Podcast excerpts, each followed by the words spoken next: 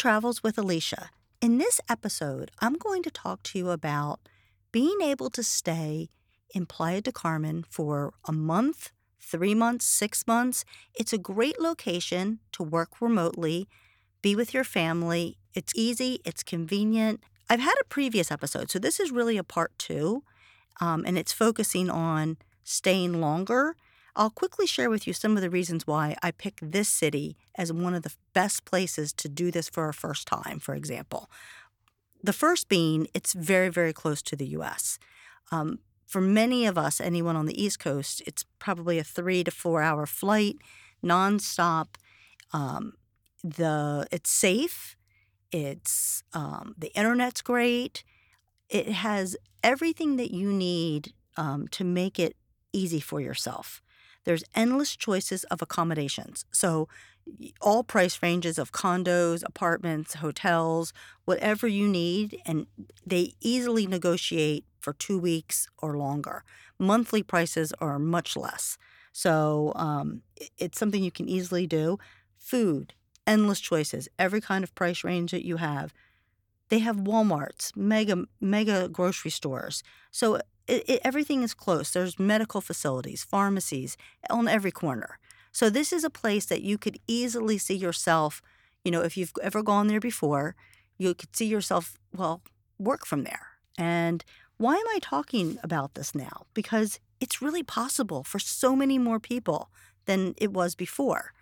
So if I think about prior to the pandemic, when I would go to Playa del Carmen, you would see a lot of Canadians they would come down for two and three months and miss the very cold Canadian winters. And I was always intrigued how do they get to do this? And a lot of them said they would just talk with their employer and it was just something possible and accepted in Canada.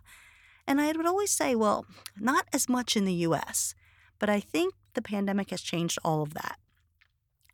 On my most recent trip to Playa, I was there um, for about three weeks and there were so many Americans. There were people, families with kids. They took them out of school. So the schools were starting to go back after the pandemic. They just negotiated that they were going to, you know, continue remotely for two months or something. So it was just an amazing experience. And it made me think this is really possible for a lot more people than ever before, things that we didn't think we could do.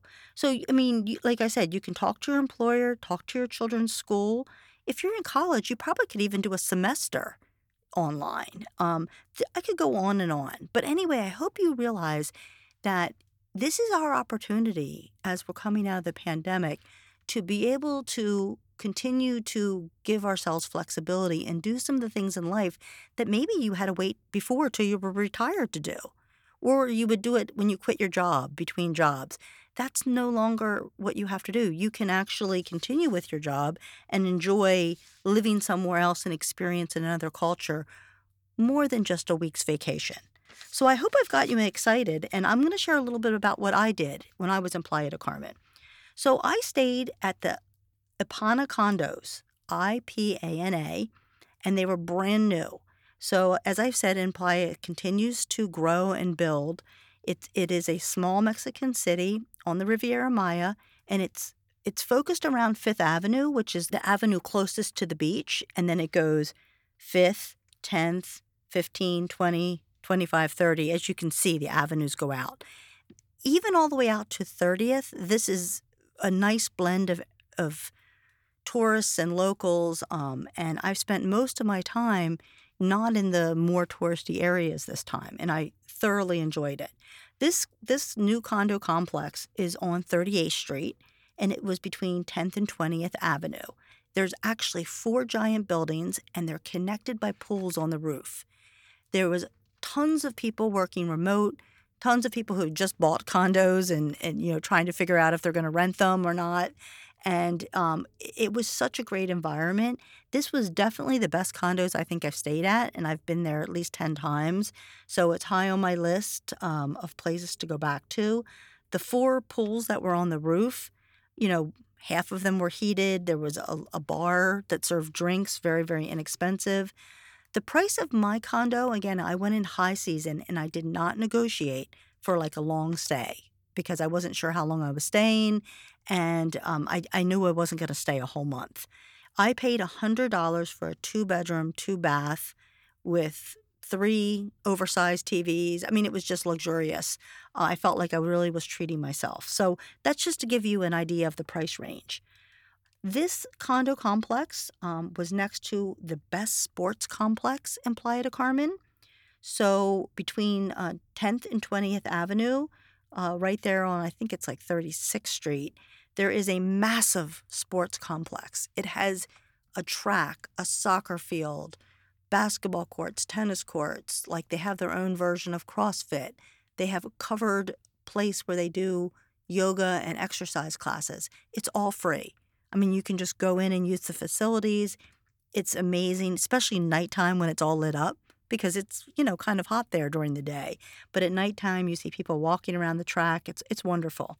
So, um, again, a real convenience at your fingertips if you're trying to stay in shape. There's also many, many um, health clubs and exercise um, facilities that you can join. And a lot of them you can join as, as short as a week.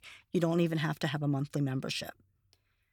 Um, the other thing I want to mention is that behind this uh, sports complex, there is a little area, I guess it's on 30th Street, and it's called, they call it the Hollywood of Playa del Carmen.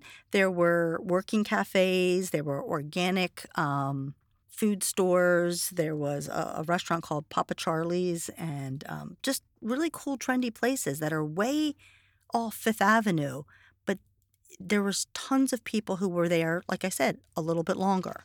They were there for the, um, you know, couple months at a time. And it's really catching on as a trend. So I'm going to do a little more of this, and I'm hoping I'm getting you excited to think about doing it.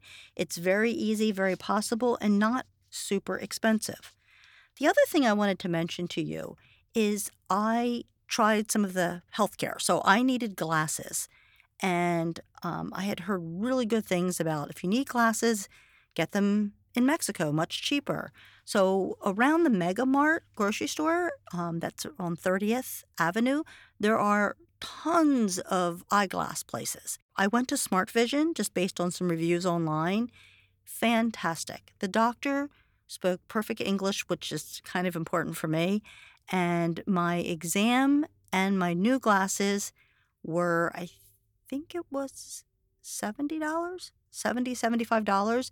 And I even needed to spend extra because I have thick glasses and I needed to get the upgrade for thinner thinner glasses so they didn't look like uh, coke bottles there but i highly recommend you know doing things like this while you're in mexico also everyone tells me that the dental care is, is really good so i know people that every time they go there they get their teeth cleaned and things like that i happen to have that insurance from my work, so I, I do that here. It's included. Um, but I think there's things that you know you might not think about when you're on vacation, but when you're on a longer term stay, these things are all really really important. I also so, saw signs for activities for kids. So there's huge groups that you know find each other, like whether it's through Facebook or you know the the working cafes have up signs like they have play groups for kids. That if you're just visiting for a month or so, you know your kids don't have to just sit at the pool and and do their homework. There's ways to interact with other kids. There's charities. They do things for animals. There's so many opportunities. There's pickup basketball games that were going on every night next to my condo. So I'm hoping I'm bringing some ideas to you that make you think about looking into a longer term stay. There's many places all over the world that are hotspots for doing this, but Playa del Carmen is one of definitely in people's, you know, top 10 list of places. And if you're from the US or Canada, it's a great place to do it first because it's close to the US. If you do need to get back, again, I said it's a quick flight.